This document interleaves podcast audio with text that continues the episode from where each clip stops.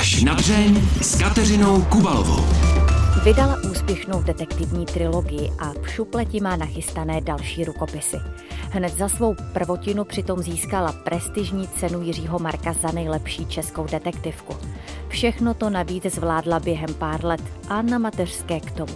Nejen o psaní, ale také o trápení, která se umí vepsat hluboko do duše, bude už za chvíli mluvit spisovatelka Kristýna Trpková. Kateřina Kubalová přeje dobrý poslech. Z Holecu u Pardubic k nám dnes do studia přijela spisovatelka Kristýna Trpková. Dobrý den vám přeju. Dobrý den, děkuji za pozvání. Kristýno, povězte mi, co jsou pro vás knížky a psaní?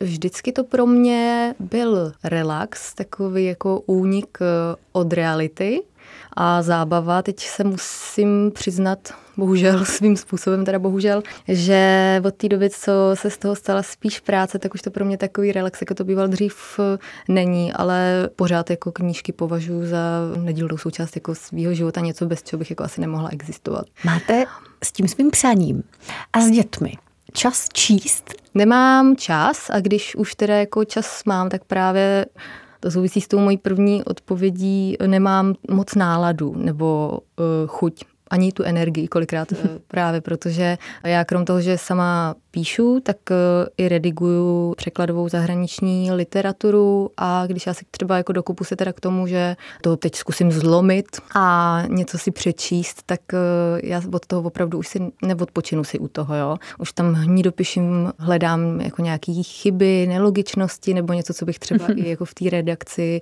udělala jinak, něco, co bych přepsala a ta hlava mi u toho nevypne, no, což pro mě je problém. Já fakt jako potřebuju právě po tom, co se těm těm knížkám věnuju, těm svým, tak potřebuju prostě nějak jako vypnout a ten mozek nějak to a tady u těch knížek už prostě u toho čtení už se, už se mi to bohužel, bohužel nedaří. Kdo se nedívá na video, tak eh, to možná neví, ale proti mě teď sedí taková opravdu křehká bytost a já si říkám, jak taková něžná žena přišla k tomu, že bude psát detektivky a bude vraždit v nich lidi a řešit mordy. No, u mě to začalo už asi v dětství, kdy mě vlastně jako nebavily pohádky, když už tak museli být teda napínaví nebo taky jako tajemný, něco se tam muselo jako řešit. No a potom na druhém stupni základky, tak jsem přišla z toho plynule na stopy hrůzy, tu edici. A kam až mi ta paměť sahá, tak já jsem nikdy jako nečetla v ty obyčej. Mně se přišlo, že se tam prostě jako nic eh, neděje. Já jsem potřebovala to napětí v těch knížkách. Takže logicky, když potom jsem se rozhodovala, co budu já sama psát, tak eh, padla ta volba na ty detektivky, protože vlastně logicky to, co by mě nebavilo normálně číst, tak by mě asi nebavilo ani tvořit.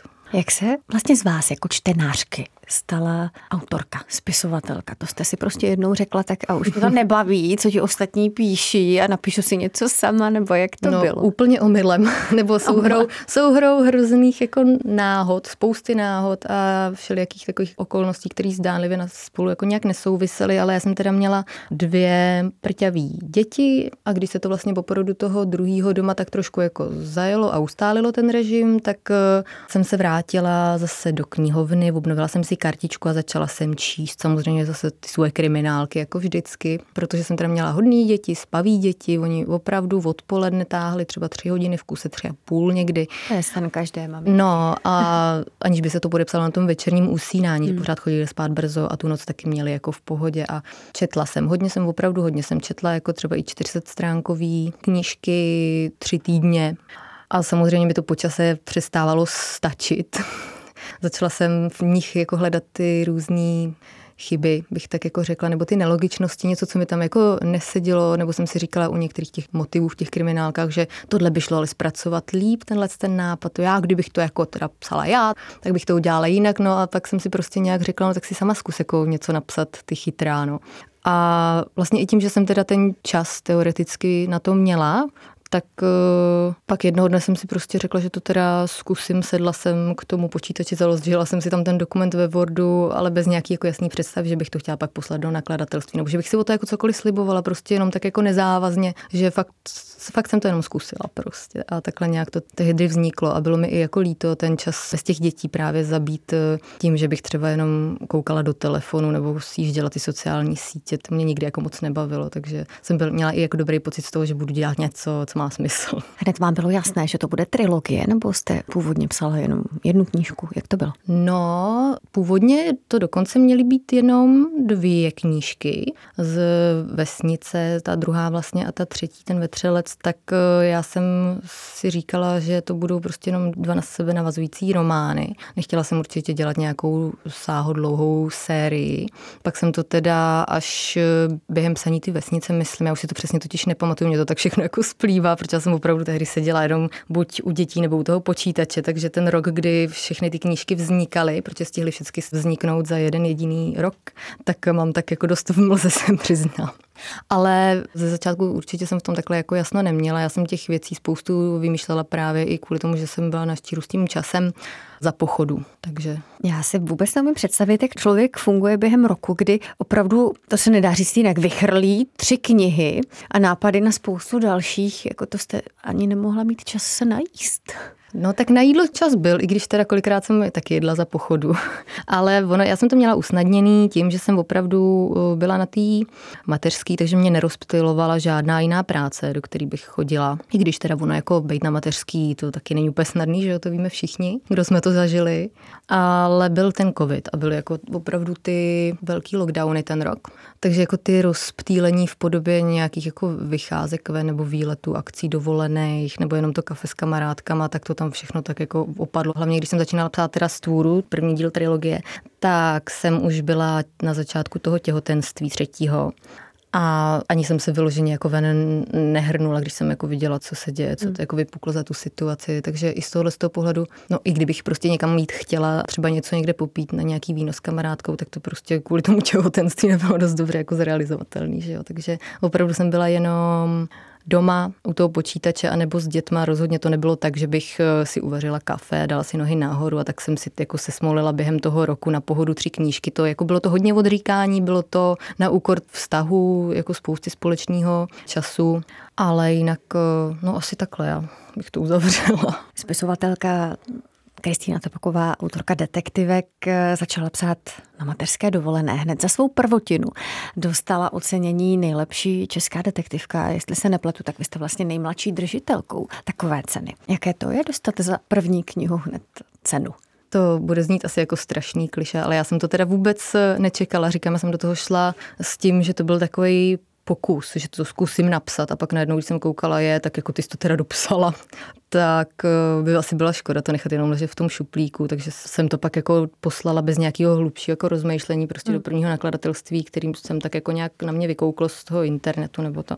A byl to šok, jako bylo to příjemné překvapení ale zároveň eh, já jsem ten typ člověka, který se moc neumí z těch věcí radovat. Já nechci říct, jako, že bych za to nebyla vděčná, ale pro mě eh, tam jako převažují ty pocity spíš takový ty zodpovědnosti. Teď jako, že jsem nastavila tu laťku. A, a teď od vás budou čekat samé skvělé kusy. No jasně, a tak člověk jako nechce ty čtenáře zklamat a že teďka opravdu budu jako muset eh, psát minimálně na té stejné úrovni a jestli to jako obhájím, ty čtenáři to jako čekají, že to obhájím, že ta společnost, když člověk dostane to ocenění, tak jako očeká, jo, jsou jako na vás pak ty měřítka přísnější, takže pro mě jo, bylo to jako milý překvapení, byla tam ta radost a to, ale e, zároveň hrozná jako zodpovědnost. V čem vlastně tkví tajemství dobré detektivky? Co by měla mít? a co zase naopak ne. To já netuším. Já jsem to psala hrozně intuitivně a hlavně podle toho, co vlastně znamená ta dobrá detektivka pro mě, že jo? A to je hrozně subjektivní já to tady nechci jako hodnotit, co by měla mít dobrá detektivka. Za mě je to jako napětí, nějaká dobře propracovaná psychologie postav. Vyloženě jako nepotřebuju tam nějaký přestřelky nebo tyhle akční věci nebo krev. To taky jde úplně mimo mě. Zas někdo jiný by vám třeba řekl, že to právě stojí na popisu těch krvavých scén. Takže teď opravdu hovořím jenom za to, co znamená ta dobrá detektivka, co by měla mít jako za mě. A podle toho vlastně to, co jsem ráda já jako četla, tak jsem i potom logicky psala. A psala jsem to s tím, že 100 lidí z to chutí, že samozřejmě se to jako nebude líbit eh, každému, že každý od detektivky prostě očekává jako něco jiného, ale ty detektivky, co jsem vlastně vytvořila já, tak psala jsem to hodně intuitivně z toho, i co jsem jako měla načteno z dřívějška, nějak jsem ani nepřemýšlela nad tím jako stopama, když tak jako řeknu v té kriminálce, vždycky, když ty vyšetřovatelé nachází ty stopy nebo takový ty zlomový okamžiky, který tam vždycky během toho příběhu musí nastat, teď odhalení nějakého toho nového podezřelého nebo na konci potom odhalení pachatele, tak to jsem taky psala vždycky jako in, intuitivně hodně prostě, když jsem si říkala, že teď už asi teda to začíná být trošku nuda, tak bych měla jako přitlačit a říkám, to byl takový jako pokus omyl, opravdu jsem to zkusila. Pokus omyl, intuice, ale přípravu jste rozhodně nepodcenila. Vy jste všechny ty věci konzultovala jednak s Tchánem, který je někdejší kriminalista. No, to... Co jste mi vyprávěla před natáčením, tak jste se byla dokonce podívat i třeba na pitvu, abyste zkrátka věděla, to není o čem tak, píšete. No jasně, to, ale to není tak docela pravda, protože třeba u Stvůry, když mi vznikla tahle ta první díl té trilogie, tak to já jsem to nekonzultovala s nikým. Já jsem dokonce jako před těma lidma intenzivně tajila že vůbec něco píšu, protože právě... To mě zajímalo, jak jste tajila to intenzivní psaní. No, to jsem eh, před eh, partnerem jsem to samozřejmě neutajila, protože jako člověk, který, který nekouká na televizi a na počítači stráví tak dvě minuty denně a najednou je tam prostě tři hodiny třeba, tak eh, to nešlo utajit, ale před ostatníma, tak jako když ty lidi s náma nežili doma, tak to bylo docela v Takže pohodě. Tom ještě Tchán nevěděl. Takže nevěděl. A ono, i když to vycházelo, tak vlastně to byly opravdu jenom informace, které jsem si dohledala hmm. na internetu, ale to chci říct, že my to v dnešní době máme strašně usnadněný z tohohle z toho pohledu. Si říkám, že jako kdyby jsme neměli ten internet, tak bohu, jestli bych jako vůbec někdy něco napsala. Už to není jako dřív, že ty spisovatelé museli chodit po těch knihovnách a bylo to rozhodně pracnější, že než dneska, nebo konzultovat mm-hmm. to s těma odborníkama. Já jsem si fakt díky té možnosti toho internetu mohla dovolit to zkusit takhle jako si pozjišťovat, jak to teda funguje v té naší republice, abych jako nepsala slova jako detektiv a podobně, když vím, že tady jako u nás to takhle není, tak třeba takovýmhle detailům jsem se chtěla vyvarovat a to všechno třeba bylo posané hezky na těch stránkách policie České republiky. A pak u těch dalších knížek, tak teprve potom jsem to začala konzultovat s Tchánem, ale to říkám, to taky byly ve směs podrobnosti a on kolikrát, co mi k tomu napsal ty svoje postřehy, tak eh, já jsem je tam ani třeba nezahrnovala, protože to byly takové věci, že třeba u výslechu už těch obviněných eh, s nimi většinou sedí advokát a bylo tam jako spoustu takových postřehů, které nejsou žádoucí pro tu detektivku, jo? protože jak jste se ptala na tu dobrou detektivku, co by měla mít, tak měla by mít to napětí, že jo, třeba a tomu napětí kolikrát ty postupy policejní, přesně kdybychom to měli popisovat jako do detailu, přesně tak ono by to tomu napětí hrozně ubíralo, retardovalo by to ten děj a to pro tu detektivku, hmm. jo, kde to má hmm, prostě plynout, tak eh, to je nežádoucí. A třeba i kdybych to tam napsala, tak by se mohlo stát, že by mi to vlastně sesekali v rámci té redakce nějakých těch jako úprav, těch korektur. Potom na té pitvě to jsem byla vlastně až eh, teďka v únoru, to už bylo jenom takový milý, že si mě teda pozvali, ať se jdu podívat, jak to chodí jako hmm. na tom oddělení. Pomohlo vám to jako autorce? To, že jste viděla no, tyhle ty věci a mohla se bavit s odborníky? Říkám, to bylo až po napsání těch, eh, těch knížek, co už jsou venku a po napsání těch, co teprve, teprve mají víc, protože já jich v šuplíku mám víc. Takže zatím jsem to ještě nikam jako ty poznatky neaplikovala, ale určitě budu ráda, bych jsem domluvená s tím týmem, že když bude potřeba nějaká konzultace, tak jako se nemám bát se právě na ně obrátit. Já bych určitě ráda psala ty detektivky tak, aby to bylo co nejvěrohodnější tomu našemu českému prostředí, takže jestli mi to opravdu něco dalo, takže prostě do budoucna já se budu vyhýbat takovým těm věcem, jako jsou ty bílé plachty třeba přes ty mrtvoly, které se ve skutečnosti nepoužívají a takovýhle ty detaily, nebo třeba i tomu, že kriminalisté jezdí na tu pitevnu. Až po tom, co ta pitva proběhla a ten soudní lékař jenom, jenom sdělí ty informace, na, na který přišel, protože ty kriminalisté jezdí už k té pitvě rovnou, kolikrát třeba i z toho místa činu rovnou a jsou přítomní v, klidně v průběhu celé ty pitvy. A další věci třeba jako, že soudní lékař se tady zaměňuje s patologem, tady jako patolog je úplně něco jiného, ale taky v těch knížkách to kolikrát eh, je, tak eh, jenom aby třeba já měla správně pojmenovaný takhle ty lidi, kteří to tady jako u nás v České republice provádějí ty pitvy. Říká spisovatelka Kristýna Trpková. Spisovatelka Kristýna Trpková, která je dnes hostem pořadu až na dření, už eh, napsala spoustu knih, některé z nich vydala, některé z nich ještě na to vydání čekají v jejím velmi hlubokém a velmi naplněném šuplíku. Eh, my si o těch knížkách ještě určitě budeme povídat, ale pojďme teď společně nahlédnout trošku do vašeho osobního života, protože on i ten váš život by vydal na knihu a na dost napínavou knihu. A teď mám na mysli hlavně vaše dětství, které určitě nebylo procházkou růžovým sadem. Co se dělo? Teda jsem na to ještě nikde takhle neodpovídala. Přemýšlím, jak to schrnout stručně, protože ono by to opravdu vydalo na tu mm. knihu. Já už ji jako v tom šuplíku mimochodem mám taky. A taky, když se mě na to někdo zeptá, mm. tak říkám, že co to jako je za žánr, tak říkám, že to je taky takový jako thriller nebo horor, že jsem se od toho moc neodchýlila, ale tak eh, Bohužel jsem jako dítě zažila domácí násilí, jak fyzický, tak psychický, alkoholismus v rodině, spoustu dluhů. Ten problém začal vlastně někde u prarodičů, je to tak? Ten problém vlastně jako v té naší rodině nastal už u praprarodičů. Dokonce. Vlastně tam hmm. se to tak jako generačně... Vlastně hrozně zvláštní, jak většinou, když se táhlo. něco takového stane, tak se to přesune z generace no. a na další generaci. Ono už se dneska říká, že je mýtus to, že vlastně, hmm. že se to takhle jako dětí, že ty oběti toho domácího násilí, buď se z nich jako pak z těch dětí stávají hmm. agresoři nebo oběti právě, tak uh, ono to tak samozřejmě jako není. Vždycky nemusí to tak být ale bohužel zrovna u nás v té rodině to platilo, jakože už pradědeček byl agresivní. Děda, já jsem vlastně zažila to dvougenerační v podstatě domácí e, násilí. I tím, že jsme pak nějakou dobu třeba žili s těma prarodičema pod jednou střechou v domě. Takže já jsem to měla jako od těch prarodičů, babička versus ten děda a moje matka versus jako otec, protože ona zase mm-hmm. zas byla ten příklad, který prostě, byť v tom jako vyrůstal, tak se nevymanil z toho, že aniž by se jako, no stala se prostě taky v obětí.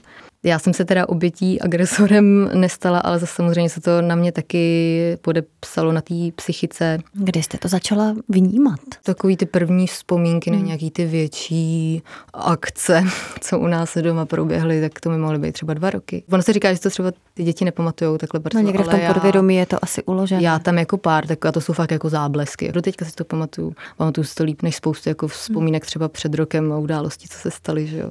Takže už takhle brzo to člověk začal vnímat eh, a ono se to v podstatě až do těch 17, než se nějak jako otec odstěhoval a než jsme se odstěhovali od těch eh, prarodičů, tak eh, se to se mnou jako táhlo na akolomalovalo se to a kdy to jako vygradovalo u mě, tak bylo kolem toho 15. 16. roku, kdy jsme právě se, to bylo rok potom, co jsme se nastěhovali k těm prarodičům. A... Že vy s tatínkem násilníkem jste se nastěhovali ještě navíc k dědečkovi. No tam byly ty finanční problémy. To všechno hmm. jako šlo ruku v ruce spolu, to jako jedna taková jako tragédie následovala hmm. druhou. Tam se toho dělo jako víc. Já nechci zase úplně jako zacházet do detailů, ale u mě se to třeba pak eh, vyvřelo to na povrch v podobě poruchy příjmu potravy, jak já už jsem se jako tam zmítala prostě mezi těma lidma, kteří do sebe šli a nebyla jsem schopná se s tím jako nějak vyrovnat, protože u mě třeba taky velký mýtus, jakože anorektičky, bulimičky chtějí být hubený, tak eh, to u mě vlastně neplatilo. Jako já jsem byla spokojená se sebou, jako všechno bylo v pořádku. Tohle to jsem prostě v těch 15, 16 vůbec neřešila, ale pak eh, tam došlo k pár prostě takovým jako situacím zase určitým, který byly ty spouštěče a zase to jako bylo víc a zdánlivě to třeba ani jako spolu nesouviselo, ale pak jednoho dne prostě člověk šel pak na ten záchod a, a spadnul do toho. Hmm. jako, ale u mě to byla spíš spíš forma, asi bych řekla, sebepoškozování nějakého mm. nebo mm. něčeho, co jsem mohla kontrolovat. Konečně jsem vlastně měla jako něco pod kontrolou taky, že jo, v tom, v tom domě, nebo... Mm. Ale říkám, těž, moc, těžko se to vysvětluje. Jak no. moc to má člověk pod kontrolou, když pak začne tohle to dělat? tak jako připadáte si, že, hmm. že jo, ono to bylo jako s jakoukoliv jinou závislostí, protože i ta anorexie, bulimie, ty poruchy příjmu potravy, to je závislost jako každá jiná. Akorát je furt kolem toho prostě spoustu tabu a když člověk měl to nutkání se přejíst, tak to bylo jako když má člověk nutkání si něco píchnout, jo, když, když bych to připodobnila třeba k feťákům. A když se pak šel člověk jako vyzvracet, tak najednou se mu jako tělem rozlil takovej ten fakt jako hrozný klid třeba. Já jsem to tak teda aspoň zažívala, jo, zase taky nechci mluvit za všecky. Ostatní lidi, kteří třeba mají podobnou zkušenost, ale já jsem to tak měla, že jsem se tak jako vyčistila a, a mohla jsem si třeba v klidu jako lehnout a usnout si. Kdy jste se z toho všeho dostala? To byla vlastně souhra zase víc jako náhod. Takový ten zlom nastal v tom, když jsem neplánovaně otěhotněla v těch 20. A tam jsem jako věděla, že by bylo jako vhodný teda přestat, nebo já nevím, jak to říct. Já už jsem v té době byla mm-hmm. jako ve fázi, kdy tomu předcházelo, že jsem se vymanila vlastně z toxického vztahu, jakože taky jsem měla partnera, se kterým to nebylo úplně nic moc v těch 19. On jako nebyl agresivní nebo to, ale tak eh, byl ovlivněný tou dnešní společností prostě a šlapal po mně, co se jako vzhledu týče. Pak druhá věc, co mi pomohla, tak se odstěhovat prostě od rodičů jako a začít si sama jako budovat nějaký jako jiný pocit jistoty, než jenom v tom zvracení, když to řeknu mhm. zjednodušeně. Mm-hmm. Takže vlastně skončila ta éra Gimplu, která pro mě taky prostě byla kvůli těm dětskám docela stresová. A to, že vlastně jsem nemohla jít kvůli té finanční situaci, co doma byla na vysokou, to mě taky dlouho jako stresovalo a i přesto jsem se potom vlastně přenesla, že jsem si řekla, že jako že vlastně ta vysoká mě víc jako stresuje, než že by mi to dávalo ten klid a já potřebuju právě teďka ten klid, takže prostě já studovat nepůjdu a není na tom vůbec nic jako špatného a prostě zabezpečím se jinak zvládnu, prostě se o sebe postarat i bez té vysoký, to mě taky jako pomohlo se od toho oprostit. No a pak hlavně to jako odstěhování se a po samostatnění se a že jsem měla sama ten stabilní mm-hmm. příjem a začala jsem si budovat nějaký jako svůj vlastní život. Takže já jsem pak třeba už byla před tím otěhotněním ve fázi, kdy jsem ani tolik jako nezvracela. Ono to přišlo vlastně jako samo. Že asi největší šílenost to byla, když jsme opravdu bydleli v tom domě, tam všichni jako pohromadě a děli se tam ty šílené rozbroje a hádky. Tak eh, to člověk třeba zvracelo čtyřikrát denně, že jo, pětkrát, šestkrát. Mm. A potom, když postupně začaly odpadávat tyhle ty stresové faktory pro mě, jakože zase pro každého to je něco jiného, ten stresový faktor, tak mi začalo jako velice, aniž bych jako si to vlastně z začátku třeba vůbec uvědomovala, odpadat i to zvracení a to přejídání. Jo, takže hmm. pak už z toho bylo třeba jenom jako takový epizodky jednou za týden, nebo to, což byl jako úspěch. No a pak, když přišlo to těhotenství, tak o to snaží pak to bylo opustit teda úplně, protože já jsem jako zase v sobě měla, vím, že třeba spoustu lidí, kteří jsou na tom asi hůř než já, tak v sobě nemají ten pocit zodpovědnosti třeba vůči těm druhým lidem. A já jsem to dlouho, dlouho jsem to taky jako neměla, že jako mě třeba bylo jedno, co by to jako udělalo s bráchou mladším, kdybych se mi jako něco stalo, kdybych třeba umřela nebo se dostala do nějaký jako léčebny psychiatrické nebo na tom byla opravdu hodně špatně, že by mi šlo o život. Tak mě to jako bylo jedno, komu tímhle s tím jako bych ublížila nebo to, ale to těhotenství, to jsem vnímala jinak, to si pamatuju docela jako zřetelně. Takže to mě vlastně taky zachránilo, ale říkám, já jsem na tom neměla, neměla jsem na tom jako žádný přičinění, tak nějak se to prostě stalo, že jsem to nakonec zvládla i právě třeba bez těch léčeben a těch uh, nějakých jako podpůrných uh, berliček, jako jsou ty antidepresiva a tak. Měla jste možnost, příležitost nebo možná chuť si to všechno třeba říct eh, s rodiči? To proběhlo a to taky byla samozřejmě jako věc, která ten vzduch hodně vyčistila. Hmm. Když jako otec odešel, tak já jsem věděla, že už jako se s ním stýkat nechci, takže hmm. tam jsem ho jako odstřihla. Nějaká jako výměna tam proběhla, ale ne nějak jako nic intenzivního, prostě tam pro mě bylo jako lehčí to neřešit. A tím hlavně, že jsem ho jako přestala výdat, tak eh, ani nebyl, jako ně, neměla jsem prostě tu potřebu a stačilo mi to jako pro ten můj klid v duši to vyřešit takhle, ale třeba u té mámy, se kterou se vlastně jako výdám do teďka, ještě jsem s ní pak několik let žila, než jsem se odstěhovala, tak eh, tam proto, aby jsme dneska opravdu mohli fungovat nějak jako normálně a bavit se a výdat se bez nějaký jako zášti ani takových těch jako křivt z té mm. minulosti, tak eh, tam jako probíhaly boje. Vlastně celý ten rok matur maturity, rok před maturitou. Hádali jsme se jako psy, když to řeknu, na plnou pusu. Ale zase říkám, jako bez toho by to nešlo. Potom, jak jsem otěhotněla a přišlo tam do tohoto vnouče, tak eh, to bylo stejně, jako jsem za sebou já nechala jako tu bulími, tak s tou mámou jsme nechali tu jako minulost a už, už jsme jeli dál tak nějak. Už jste v pohodě dneska. No, jako říkám, nemáme úplně asi standardní vztah hmm. jako matka, dcera, to asi potom všem, co jsme tak jako prožili, čeho já jsem byla svědkem, co třeba ona řekla v nějakých těch jako situacích, když jsme ještě byli děti, neměli jsme z toho rozumu, ona byla prostě vypsychlá, že jo, pod tím tlakem kvůli těm penězům, kvůli tomu otci a co se doma dělo, tak ten vztah to jako poznamenalo. To nebudu zase říkat, že ne. Nemáme to takovou tu vřelost úplně, mě třeba dělá problémy se jako objímat, co třeba vidím, že ty kamarádky se svýma mámama mají a co dělají. Ale na to, jak to bylo zlý, tak si myslím, že jsme z toho vyšli hodně dobře. Říká spisovatelka Kristýna Trpková. Vy jste před chvílí tady už eh, říkala, že bulímie je dodnes opředená spoustou tabu. Máte jako spisovatelka ambici se do toho položit a něco třeba k tomu tématu napsat? Už jste tady naznačila, že je něco v tom zmiňovaném šuplíku. No, určitě nechci psát nic odborného, spíš jakoby popsat hmm. tu svoji zkušenost. Napsáno to teda mám. Popisuju to spíš jako z toho pohledu, že není to jenom o té bulími, vlastně jako první polovina té knížky, ale jenom ta první půlka té knížky je o tom dětství, o tom domácím násilí, o takových těch věcech, které mě prostě brali tu pevnou půdu pod nohama a vlastně umožnili, aby se mi jako takováhle věc dostala do té hlavy, abych fakt jako do toho spadla, protože to, jako říkám, ten mozek těch bulimiček nebo anorektiček nefunguje, takže oni si jako jednoho dne, jo, jako, nebo takhle jako jsou třeba takový případy, já nepracuji na psychiatrii s těmahle lidma a nechci tady zase jako fušovat do řemesla těm doktorům, jako jsou třeba takovýhle případy, ale velice často to bývá způsobený něčím, co jako proběhlo v tom dětství, v tom dospívání. Jako není to jenom tak, ta nemoc. S čím jsem se právě často jako setkávala s tím odsouzením, jako že je, ona jako blije, nebo ona nežere a to. Jenom tak prostě jako z mm. plezíru. Teďka se rozhodla, je úplně blbá. Myslím si, že takhle ty lidi by k tomu přistupovat úplně neměli. No. Stejně jako u toho domácího násilí, jako že si za to ta ženská může sama, že přeci může odejít. Jo. To právě je furt jako spoustu tabu a těch mýtů, jak okolo toho domácího násilí, tak okolo té bulimie a já samozřejmě jako mám tu ambici nějak tu svoji zkušenost vypustit do světa, i kdyby to třeba mělo jako otevřít oči hrstce lidí, jako že by jsem to spočítala na prstech jedné ruky, tak i za to mi to asi bude stát. Ale je otázka samozřejmě, kdy to vyjde, protože teďka jsou naplánované některé ty kriminálky, ale ráda bych jako, aby to jednou jako vyšlo v té podobě, jak, v jaký jsem to teď napsala, aby jako ty lidi se mohli prostě podívat, eh, že to není jako jenom černobílý, že opravdu jako na pozadí té nemoci vždycky stojí nějaký trauma. S mamou jste se usmířili, vydala jste tři knížky, další chystáte, máte doma tři krásné zdravé děti. Nepíšete už jako Fredka, už si to tak hezky rozkládáte.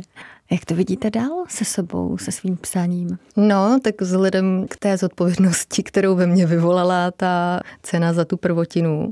Já jsem jako obecně člověk, který si snaží nic moc neplánovat, protože mě ten život naučil, že většinou to stejně dopadne jako všechno úplně jinak, jo. Ale jestli jako mám s tím psaním nějaký, ne plány, ale spíš jako přání, tak asi bych nechtěla hlavně zklamat ty čtenáře. Přála bych si psát dál, určitě jako dokud budu na té mateřský, tak se tomu věnovat budu budu a ráda bych udržela tu laťku, aby se ty lidi prostě ke mně rádi vraceli. To je takový jako můj, můj sen. Mě třeba lidi se mě ptají jako o to, jestli si mířím ještě na nějaké jako další ceny nebo za ty další knížky, jestli bych jako něco chtěla dostat, tak to třeba, to jsem si říkala, že mě to je asi jako jedno. Mě tyhle věci opravdu spíš jako stresují, takový ty pozitivní komentáře, ty pozitivní ohlasy, tak já jsem vždycky z toho pak jako zhroucená doma. Říkám si, že Maria, co teď budu dělat, prostě co mám jako napsat, aby to bylo zase tak jako dobrý. A pak vždycky přijde jako něco negativního a mě mě to tak jako uklidní, že si říkám, no tak jako každý si s tebe nesedne na zadek. to jste jo, asi takže... první člověk, který má rád negativní komentáře. Jo, tak mě to vždycky tak jako vyklidní, že vlastně furt jako o nic, že o nic jako nejde, že to není tak horký, aby mi to jako nestouplo do hlavy, že teďka teda všichni čekají jenom na tu trpkovou, jako nečekají. Tak uh, rozhodně já jako neberu jsem si zuby na žádný další ceny. Já si i myslím, že Eh, na to, že jsme tady jako v Česku, takže jsem toho i tak dokázala za tu kratičkou chvíli, co na té scéně jsem dost. A myslím, že kdo chce moc, nemá nemá nic a všeho jako s mírou, takže mě bohatě jako bude stačit, když to s těma dětma vždycky nějak jako skloubím a něco napíšu a bude to tak jako dobrý, aby si ty lidi řekli, jo, tak tohle, jestli ještě něco napíše, tak to si přečtu i příště. Hostem pořadu až na dřeň byla spisovatelka Kristýna Trpková. Díky moc za to. Mějte se krásně. Já děkuji. Já děkuji. Naschledanou. No a já ještě na závěr dodám, že pořad až na dřeň si můžete poslechnout také v podcastových aplikacích. A nezapomeňte se podívat také na videozáznamy z natáčení. Kateřina Kubalová se těší na slyšenou zase za týden. Mějte se krásně.